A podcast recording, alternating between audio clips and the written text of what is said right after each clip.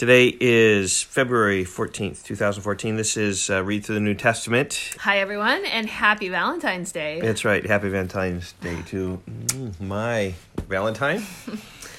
happy Valentine's Day to you. Uh, thank you. And um, so today we are reading Luke chapter 13, the first half, and then 1 Timothy chapter 5.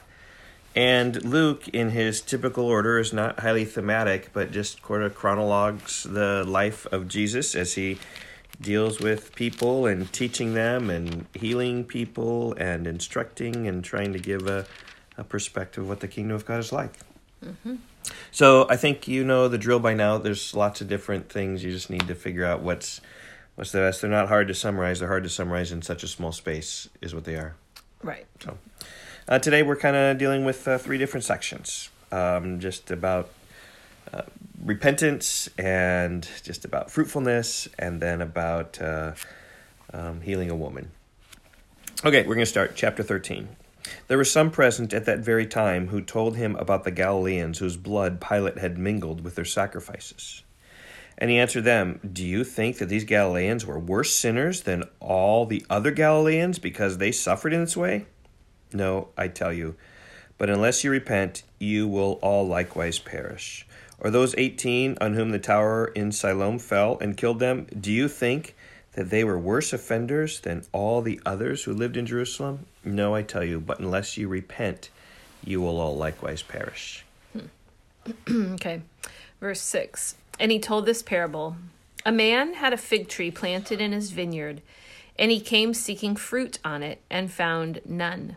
And he said to the vine dresser, Look, for three years now I have come seeking fruit on this fig tree, and I find none. Cut it down. Why should it use up the ground? And he answered him, Sir, let it alone this year also, until I dig around it and put on manure. Then, if it should bear fruit next year, well and good.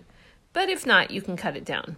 This may be some insight into Jesus' ministry three years among mm. the people with little fruitfulness and just giving them just a little bit more time. Hmm, that's right, because it is a parable, so it has meaning. Uh, yeah, and I think that's mm. Jesus was walking around with little fruit, mm. um, you know, which which should be an encouragement, right? Hmm. Jesus, when he left the earth, left only hundred people or so. Hmm. Um, verse ten. Now he was teaching in one of the synagogues on the Sabbath, and behold, there was a woman who had a disabling spirit for eighteen years. She was bent over and could not fully straighten herself. And when Jesus saw her, he called her over and said to her, Woman, you are freed from your disability. And he laid his hands on her, and immediately she was made straight, and she glorified God. But the ruler of the synagogue, indignant because Jesus had healed on the Sabbath, said to the people, There are six days in which work ought to be done. Come on those days and be healed, and not on the Sabbath day. And then the Lord answered them, very interesting, you mm, hypocrites. hypocrites. Does not each of you on the Sabbath untie his ox or his donkey from the manger and lead it away to water it? And ought not this woman, a daughter of Abraham, who Satan has bound for eighteen years, be loosed from this bond on the Sabbath day? As he said these things, all his adversaries were put to shame, and all the people rejoiced at all the glorious things that were done by him. Hmm. Yeah, just that use of hypocrites there is really interesting. Yeah, he's pretty clear. Yep. Um, okay, we're First Timothy chapter five. This chapter primarily deals with how to deal with uh, older people in the church, and then also with leaders in the church, elders. So particularly the widows, those whose husbands have died, possibly through persecution, actually. Hmm. Hmm. Okay. And so this fits in with First Timothy, which we've been in um, the end of last week and then on yep. Tuesday in class. And this is Paul writing a letter to Timothy, who's a pastor in Ephesus, and giving him a lot of instructions. Yep, telling him how to deal with the older women in the church, the widows in the church. Okay. Um, so, First Timothy chapter 5. Do not rebuke an older man, but encourage him as you would a father. Younger men as brothers, older women as mothers, younger women as sisters in all purity. Honor widows who are truly widows but if a widow has children or grandchildren, let them first learn how to show godliness or learn to show godliness to their own household and to make some return to their parents, for this is pleasing in the sight of God. She who is truly a widow, left all alone, has set her hope on God and continues in supplications and prayers night and day. But she who is self indulgent is dead even while she lives. Command these things as well, so that they may be without reproach. But if anyone does not provide for his relatives, and especially for members of his household, he has denied the faith and is worse than an unbeliever. Let a woman, let a widow be enrolled if she is not less than sixty years of age, having been the wife of one husband, and having a reputation for good works. If she has brought up children, has shown hospitality, has washed the feet of the saints, has cared for the afflicted, and has devoted herself to every good work.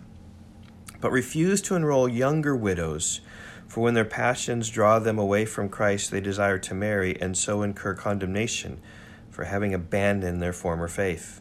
Besides that, they learn to be idlers, going about from house to house, and not only idlers, but also gossips and busybodies, saying what they should not. So I would have younger widows marry, bear children, manage their households, and give the adversary no occasion for slander.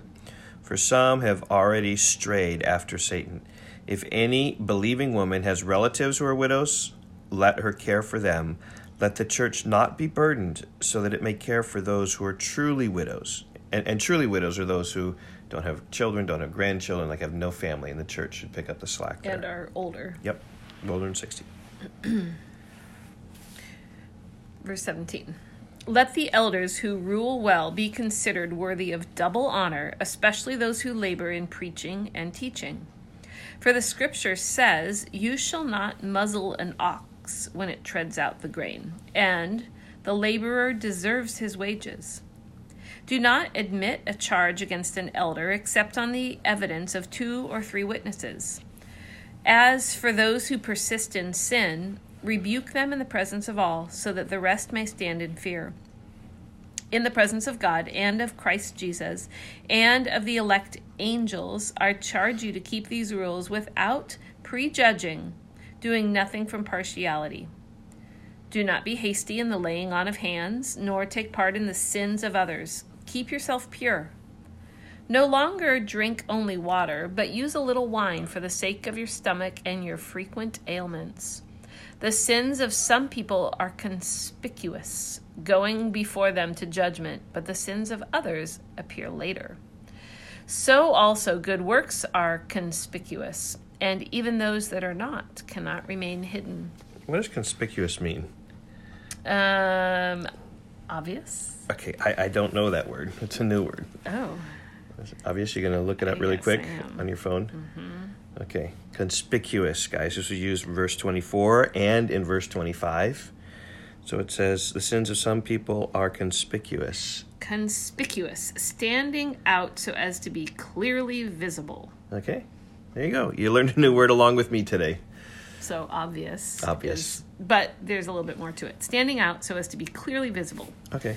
So so the sins of some people are clearly visible and others not so visible, but it'll become evident later. Yep. And then some good works are very obvious and others are hidden. Yep.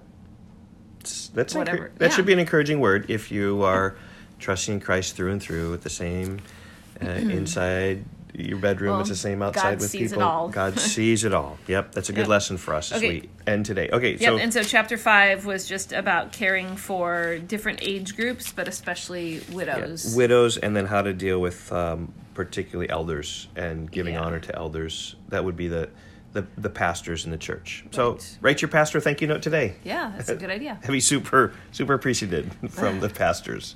All right. We'll see you. Bye-bye. Bye.